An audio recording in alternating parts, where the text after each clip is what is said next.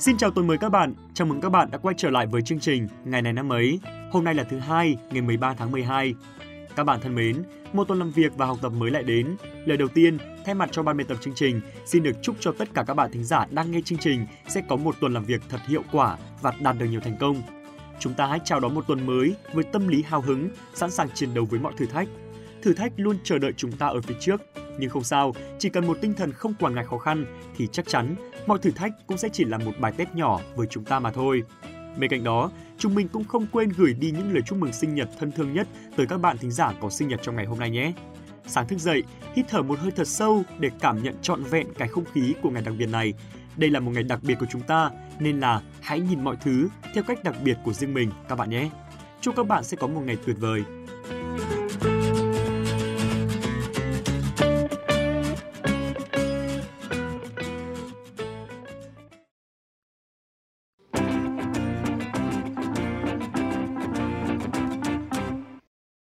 Để ngày mới thêm nhiều cảm xúc và năng lượng tích cực, tiếp theo, chương trình xin chia sẻ với các bạn một tin vui về thể thao.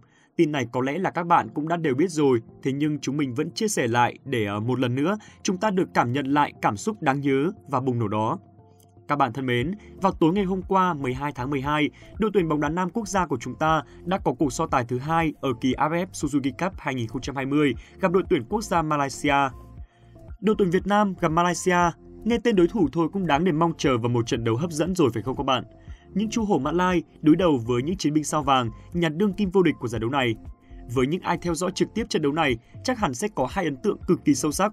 Thứ nhất, ngay trước khi tiếng còi khai cuộc vang lên, ấn tượng đầu tiên của người hâm mộ Việt Nam chắc hẳn phải là giây phút nhạc quốc ca của Việt Nam lại một lần nữa ngân vang ở đấu trường bóng đá lớn nhất khu vực – sau một trận đấu không được nghe những âm thanh tự hào của dân tộc, thì trong phần mở đầu trận đấu với Malaysia, nhạc quốc ca Việt Nam cất lên, nghe sao nó hùng tráng đến thế. Tiếp theo, khi bước vào 90 phút thi đấu chính thức, những tưởng chúng ta sẽ gặp muôn vàn khó khăn trong trận chung kết sớm của bảng B kỳ AFF Cup 2020. Nhưng không, sẽ là không quá khi nói, gần như chưa bao giờ đội tuyển Việt Nam của chúng ta lại có một trận đấu dễ dàng đến như thế trước những chú hổ Mã Lai. Trong vòng 90 phút thi đấu chính thức, trình độ của từng cá nhân bên phía hai đội tuyển như được phô bày hết đội tuyển Việt Nam với những Tuấn Anh, Hoàng Đức, Công Phượng hay Quang Hải đã trình diễn một thứ bóng đá đi vào lòng người. Những pha xử lý ngẫu hứng, những cú giật gót điều nghệ, những đường phối hợp theo hoa giật gấm hay những pha dứt điểm chuẩn xác tới từng cm, tất cả đã tạo nên một trận cầu trên cầu hoàn hảo cho đội tuyển quốc gia Việt Nam. Trong suốt cả trận, chúng ta gần như nhảy múa trên sân và không cho đội bạn có cơ hội chơi bóng. Kết thúc 90 phút thi đấu chính thức, đội tuyển Việt Nam đã áp đảo đối thủ bằng trận thắng giòn dạ 3-0. Kết quả này giống như một lời khẳng định đanh thép cho tham vọng cũng như là những bước tiến vững chắc trên hành trình bảo vệ thành công ngôi vương mà chúng ta đã giành được ở kỳ AFF Cup 2018. 3 điểm giành được cũng giúp cho đội tuyển Việt Nam vươn lên vị trí dẫn đầu bảng B với tổng cộng 6 điểm tuyệt đối, bằng điểm với chính Malaysia nhưng lại đã ít hơn một trận. Đối thủ lớn nhất của chúng ta đã bị khuất phục Giờ đây, đội tuyển Việt Nam sẽ đứng trước cơ hội rất lớn để có thể kết thúc vòng bảng với vị trí dẫn đầu chung cuộc, khi mà hai trận đấu cuối cùng chúng ta sẽ chỉ phải đối đầu với Indonesia và Campuchia, hai đối thủ mà chưa một lần thầy Park phải chịu khuất phục trong nhiệm kỳ hơn 3 năm qua của mình ở Việt Nam. Sẽ còn quá sớm để khẳng định đội tuyển Việt Nam sẽ thu được một kết quả tốt sau vòng đấu bảng, nhưng với tinh thần và lối chơi mà những cầu thủ đội tuyển Việt Nam đã thể hiện trong trận đấu đã qua thì chúng ta hoàn toàn có thể tin vào một hành trình khởi sắc của những chiến binh sao vàng trong chặng đường sắp tới. Rõ ràng, kết quả của trận thắng Malaysia tối ngày 12 tháng 12 không chỉ dừng lại ở việc giúp chúng ta có được 3 điểm, mà nó còn là nguồn khích lệ tinh thần rất lớn cho toàn thể đội tuyển Việt Nam trong hành trình khó khăn phía trước. Theo lịch thi đấu, sau đây 2 ngày, tức là ngày 15 tháng 12, đội tuyển Việt Nam sẽ có cuộc đối đầu với đội tuyển Indonesia. Đến ngày 19 tháng 12, chúng ta sẽ khép lại loạt trận vòng bảng bằng trận đấu với đội tuyển quốc gia Campuchia. Cả hai trận đấu này đều được diễn ra vào lúc 19 giờ 30 phút theo giờ Việt Nam. Hy vọng rằng toàn đội sẽ luôn duy trì được tinh thần cũng như khả năng vốn có của mình để có thể thi đấu thật tốt trong chặng đường sắp tới. Chúc cho đội tuyển Việt Nam của chúng ta sẽ có thể tiến xa và có thể đạt được mục tiêu cao nhất là bảo vệ thành công chức vô địch ở giải đấu năm nay.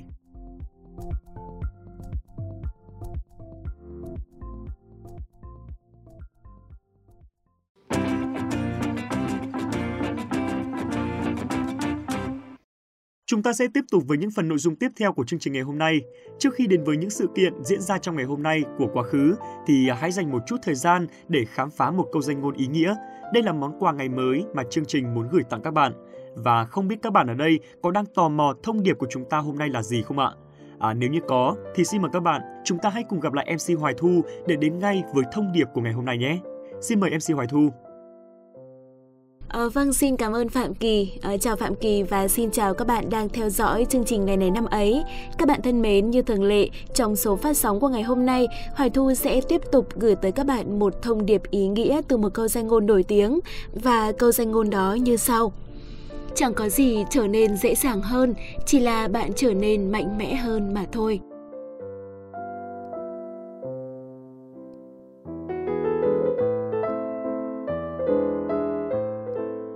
Các bạn thân mến, trong cuộc sống, những lúc gặp khó khăn, thử thách, làm cách nào để bạn có thể vượt qua được? Có phải không cần làm gì rồi mọi chuyện sẽ tự khắc qua đi không? Có phải dần dần mọi chuyện cũng hóa đơn giản khiến chúng ta dễ dàng vượt qua nó hay không? Câu trả lời chắc chắn là không. Sẽ chẳng có điều gì tự động trở nên dễ dàng hay cũng chẳng có chuyện gì tự sinh ra rồi tự mất đi cả. Vấn đề của chúng ta ta muốn được giải quyết thì ta phải tự mình làm, chứ không ai có thể thay ta làm điều đó. Mình lấy một ví dụ đơn giản là trong việc học ngoại ngữ. Học ngoại ngữ thì đúng là rất khó, đó chính là vấn đề của chúng ta. Khó nhưng mà cuối cùng ta vẫn có thể học được. Vậy trong quá trình học đó, có phải là thứ ngoại ngữ mà ta học đã dễ đi hay không? Không, chắc chắn là không rồi. Mọi thứ chỉ được giải quyết khi ta tự thân chúng ta cố gắng và chăm chỉ mà thôi. Hay là khi chúng ta mất mát đi một thứ gì đó chẳng hạn, mất đi một người bạn, mất đi một mối quan hệ hay mất đi bất cứ thứ gì đó. Khi mất đi những thứ mình yêu quý, mình có buồn không? Buồn chứ. Vậy vượt qua bằng cách nào sau khi những thứ đã mất đó sẽ chẳng bao giờ quay trở lại? Có phải là sau một giấc ngủ, nỗi buồn sẽ tự nhiên không còn đáng buồn nữa? Không, chẳng bao giờ là như thế cả. Chỉ có chúng ta mạnh mẽ để vượt qua nỗi buồn đó mà thôi. Các bạn ạ, trong cuộc sống này có muôn vàn điều khó khăn trên mỗi hành trình mà chúng ta đi. Những khó khăn đó cũng có những mức độ khác nhau, Thế nhưng tuyệt nhiên sẽ chẳng bao giờ có khó khăn nào tự thân nó biến nó trở nên dễ dàng hơn cả. Mà chỉ có chúng ta vận động nhiều hơn, mạnh mẽ hơn để khiến khó khăn trở nên dễ dàng hơn mà thôi.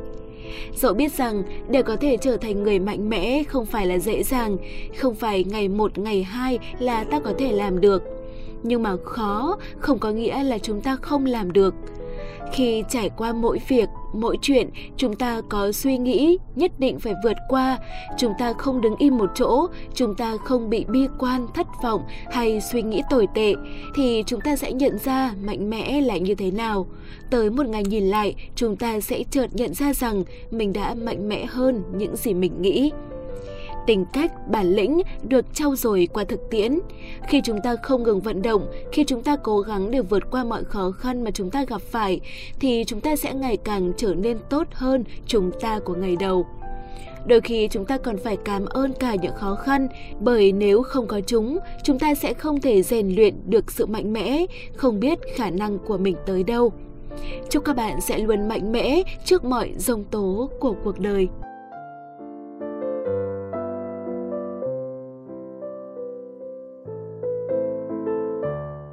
Xin được cảm ơn những chia sẻ của MC Hoài Thu.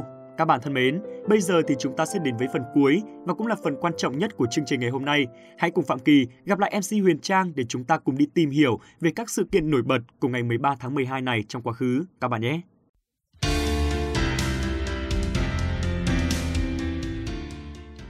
Xin chào, xin chào các bạn. Ôi Huyền Trang hôm nay sao tự nhiên vui tươi, phấn khởi thế nhỉ? Ờ thì hôm nay là thứ hai mà, phải hào hứng lên thì cả tuần mới sống động đấy chứ. Ừ ghê thật, mọi tuần thấy thứ hai uể oải lắm cơ mà, nay lại nói cứ như đúng rồi. Lại cả khịa nhau rồi.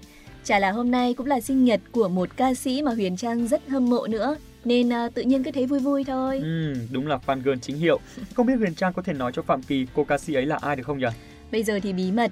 Những thông tin về cô ca sĩ này sẽ được Trang chia sẻ trong những giây phút tới của ngày này năm ấy, ngày 13 tháng 12 hôm nay nhé. Ok, được thôi. Bây giờ thì hãy cùng đến với phần nội dung chính nhé. Hôm nay sẽ không có những thông tin tại Việt Nam, vì vậy chúng ta sẽ cùng đến luôn với những thông tin trên thế giới.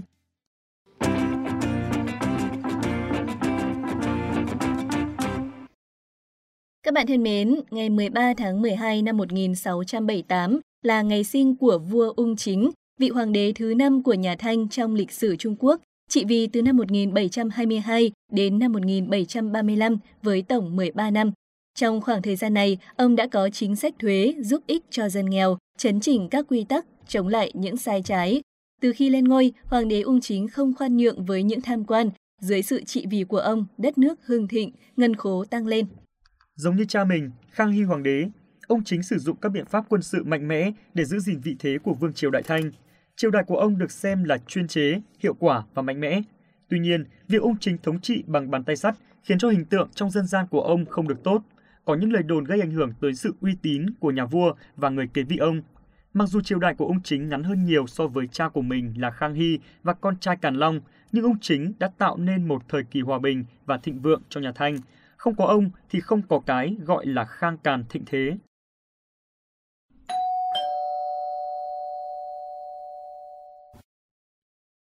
Chúng ta cùng chuyển sang thông tin tiếp theo về âm nhạc, thông tin mà Huyền Trang đã nhắc đến từ đầu chương trình. Tượng đài âm nhạc Mỹ Taylor Swift sinh ngày 13 tháng 12 năm 1989 tại Pennsylvania của Mỹ. Tuy cha mẹ không hoạt động trong lĩnh vực nghệ thuật, nhưng Taylor lại thừa hưởng tài năng từ bà ngoại, Marjorie Finlay, cùng tố chất của một ngôi sao hàng đầu. Ngay từ khi mới học lớp 4, cô nàng đã giành chiến thắng đầu tiên trong đời tại cuộc thi làm thơ cấp quốc gia. Đến năm 10 tuổi, Taylor bắt đầu tham gia các cuộc thi hát tại lễ hội, hội trợ và thử sức với việc sáng tác. Để Taylor có thể tập trung cho sự nghiệp ca hát, gia đình cô chuyển đến một vùng ngoại ô Nashville vào năm cô 14 tuổi. Trong năm này, Taylor đã trở thành nhạc sĩ chính thức trẻ nhất của nhà phát hành Sony ATVG. Năm 15 tuổi, ông chủ hãng thu âm Big Machine Records Scott Borchetta đã ký hợp đồng với Taylor Swift. Cô trở thành một trong những nghệ sĩ đầu tiên của hãng và phát hành album đầu tay mang tên Taylor Swift.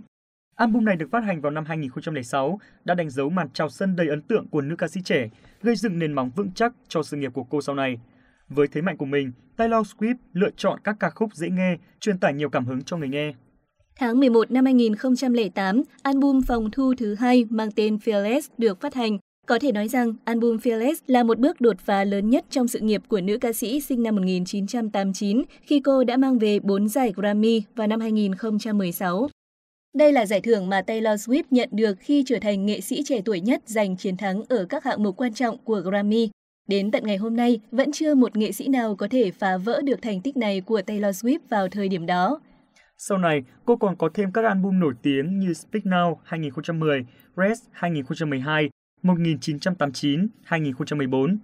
Taylor Swift đã khẳng định tên tuổi khi được kỷ lục Guinness Thế giới công nhận là nữ nghệ sĩ đầu tiên có 4 album tiêu thụ hơn triệu bản trong tuần đầu tiên phát hành kể từ năm 1991 đến năm 2019.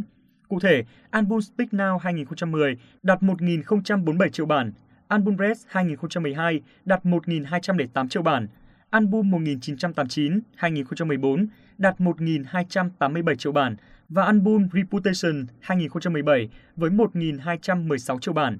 Theo đó, cả bốn album này vẫn còn trụ vững tại vị trí đầu bảng xếp hạng Billboard 200. Năm 2020, album của Taylor Swift mang tên Folklore cũng mang đến cho cô danh hiệu ấn tượng là nghệ sĩ đầu tiên trong lịch sử có cả bài hát đơn lẫn album đứng No. 1 Billboard trong tuần đầu ra mắt. Đây có lẽ là một thành tích mà bất cứ nghệ sĩ nào cũng phải mong ước đạt được như Taylor Swift. Vâng, những thông tin về nữ ca sĩ Taylor Swift cũng đã khép lại chương trình ngày hôm nay. Xin chào tạm biệt và hẹn gặp lại các bạn trong những chương trình sau.